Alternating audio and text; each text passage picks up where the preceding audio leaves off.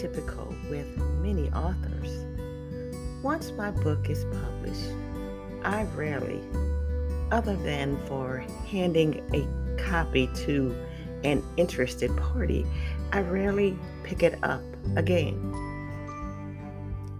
I think for me, that is an act of love. You see, when you write from that special place and spend time poring over, praying over, going over, and editing the material, by the time the final copy is ready for print, you kind of consider that particular product to be the finished product and the inspired product. To make any additional edits to the finished product, which would more than likely happen when you are one who strives for excellence, then it becomes an internal struggle because that desire to continue making additional edits to the finished product makes it again a work product. And the cycle continues. Believe me, that struggle is real. I have decided to deviate from my past practice or aversion and in this case, read portions of chapters 2 and 7 from my latest book as the last installment of this podcast series, which is based on my latest book. Maybe this will become a thing for me. Oh, I don't know. But I hope my listening audience will find the tease titillating, inspiring, and most of all, enjoyable. So come with. See you in seconds.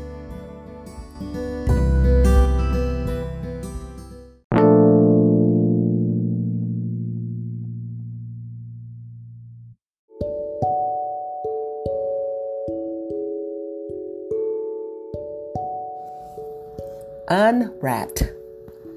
Driving to Purpose. Musings of a Church Lady During a Pandemic. Chapter 2, Part 1.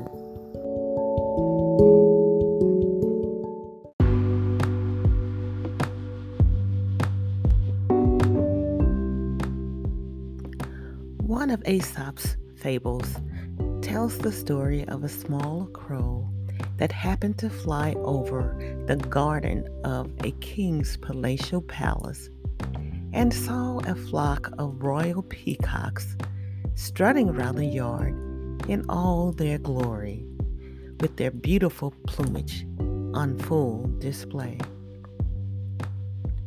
The crow immediately grew very envious of all that he saw including how the peacocks looked and how they strutted. The crow did not consider himself a handsome bird nor elegant in his ways. He thought, though, that all he needed to do to make himself a fit for the society of peacocks was to make himself look like one of them.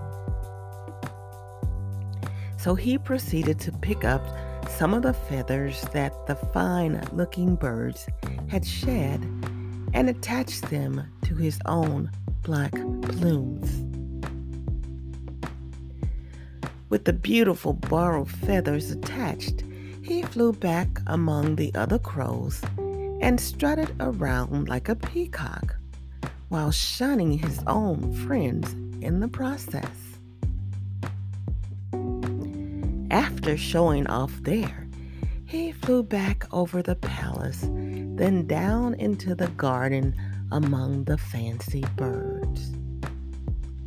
However, the peacock saw through the decked out crow's disguise and became angry at him for cheating their look and demeanor.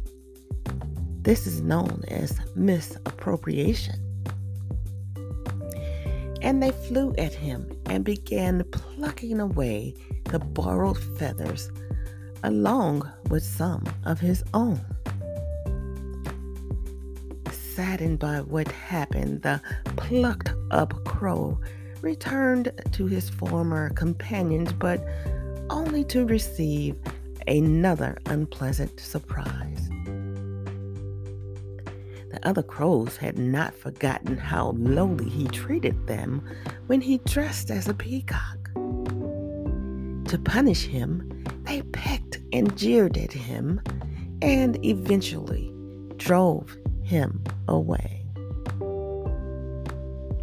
The moral of the story is this borrowed feathers do not make fine birds.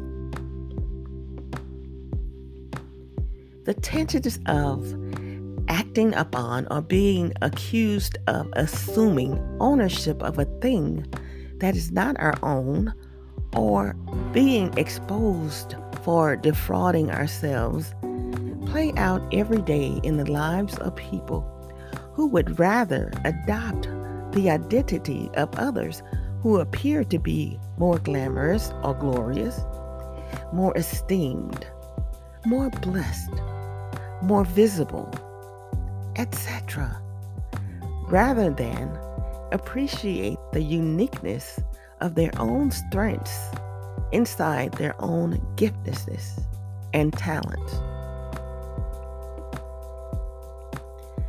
This not too unfamiliar habit, however, is not a fatal flaw in the total human experiment, as it will not bring to any a mortal death, but if left unchecked, it can cripple personal, purposeful, and fruitful growth, especially to those in the body of faith.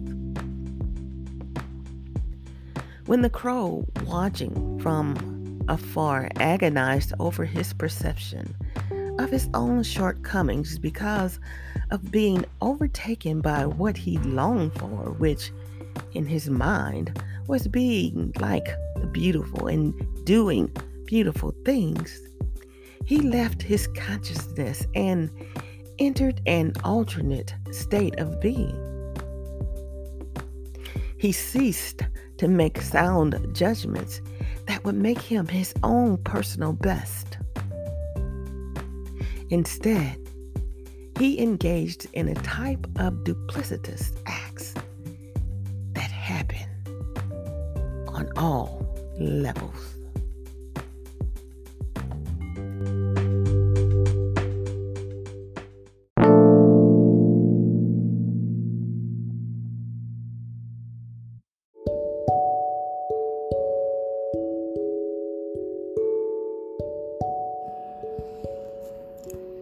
Chapter 2, Part 2.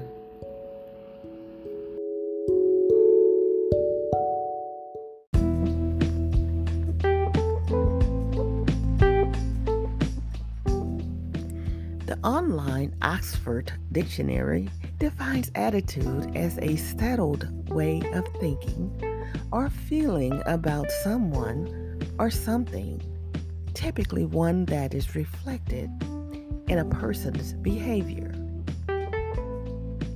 In other words, our attitude reflects our state of mind in any given situation, and it can be detected in the expressions we make, in the tone of our voice, and in our overall body language.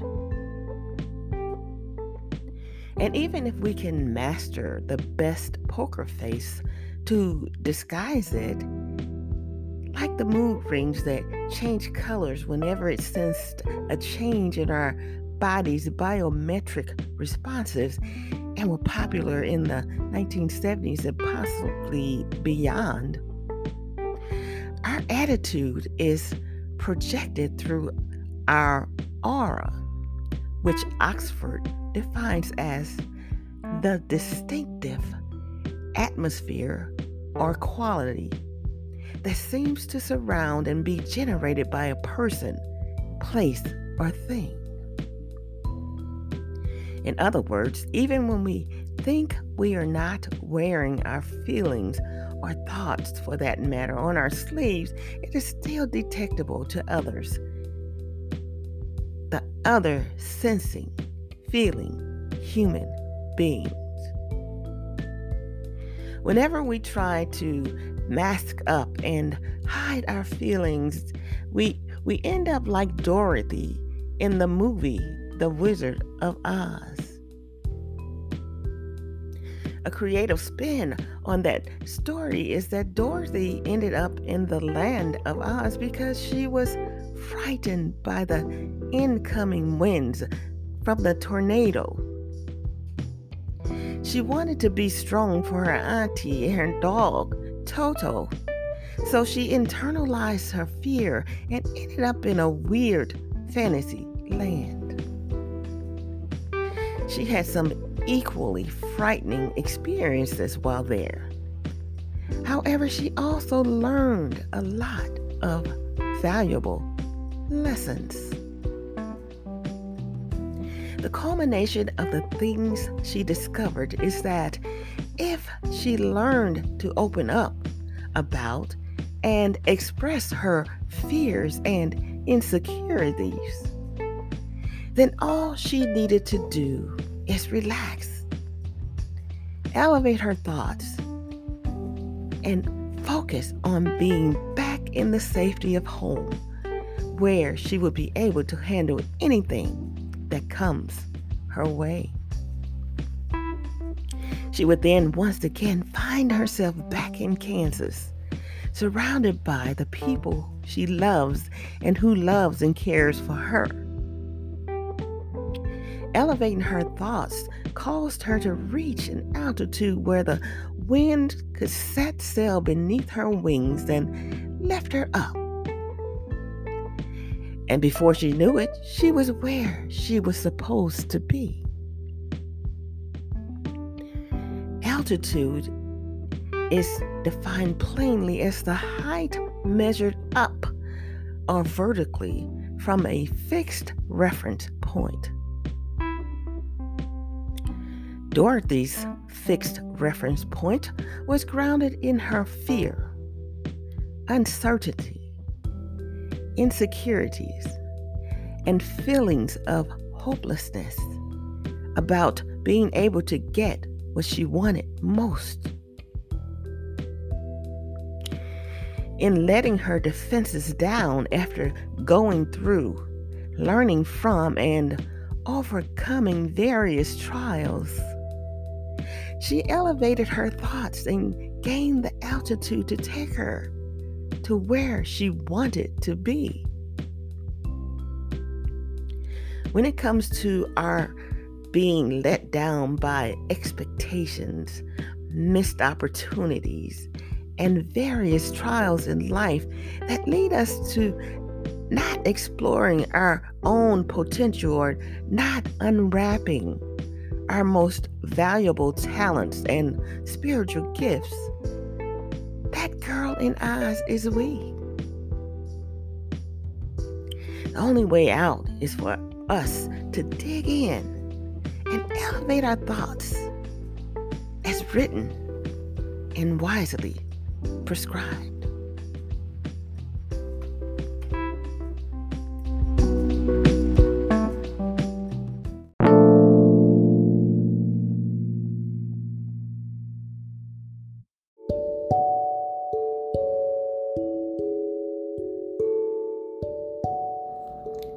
Chapter 7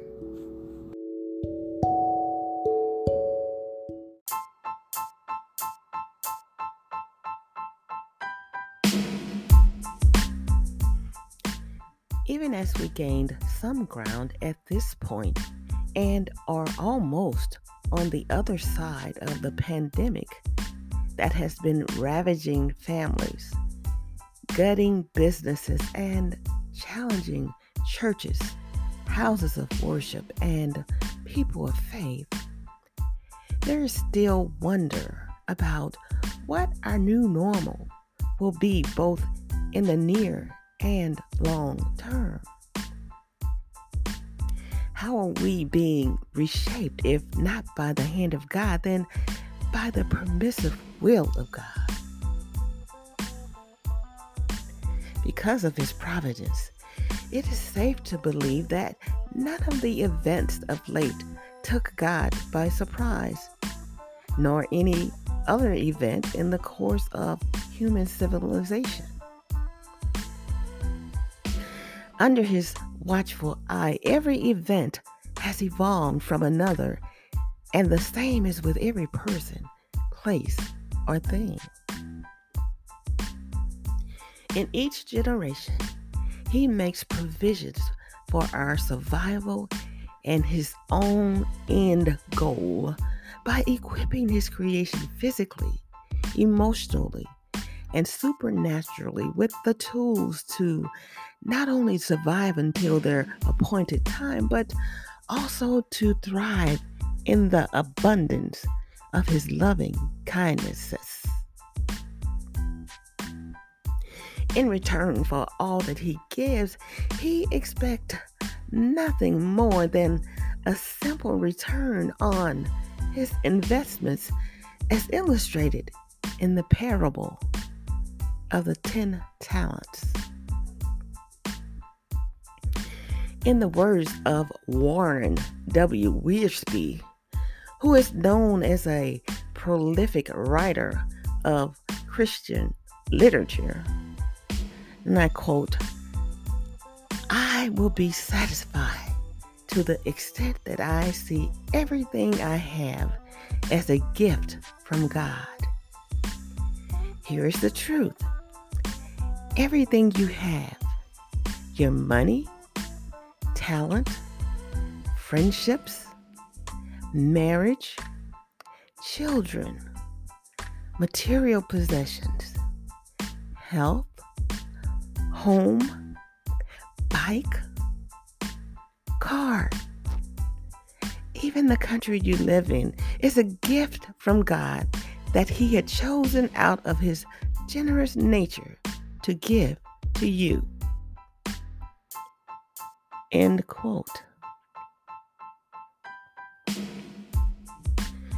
Where our talents and spiritual gifts are concerned, we must be grateful for the ones that we can readily identify.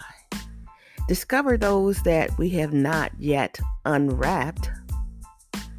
Relinquish the ones that we acquire as a result of envy. And use every single one to the glory of God. As the extraordinarily talented Chadwick Boseman said, and as we should aspire to say at our own end, and also do each and every day of our life. He said, When I stand before God at the end of my life, I would hope that I would not have a single bit of talent left and I could say, Lord, I used everything you gave me.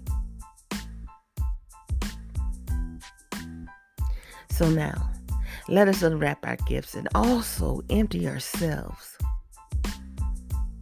for His glory and kingdom.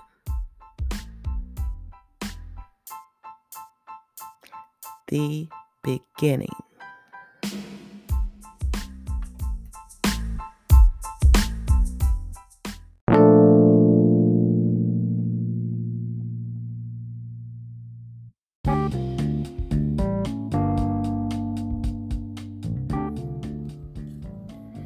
I hope you enjoyed these segments.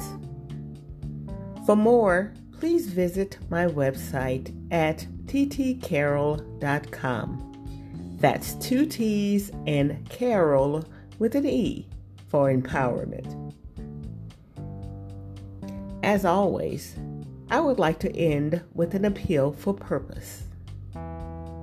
All minds clear?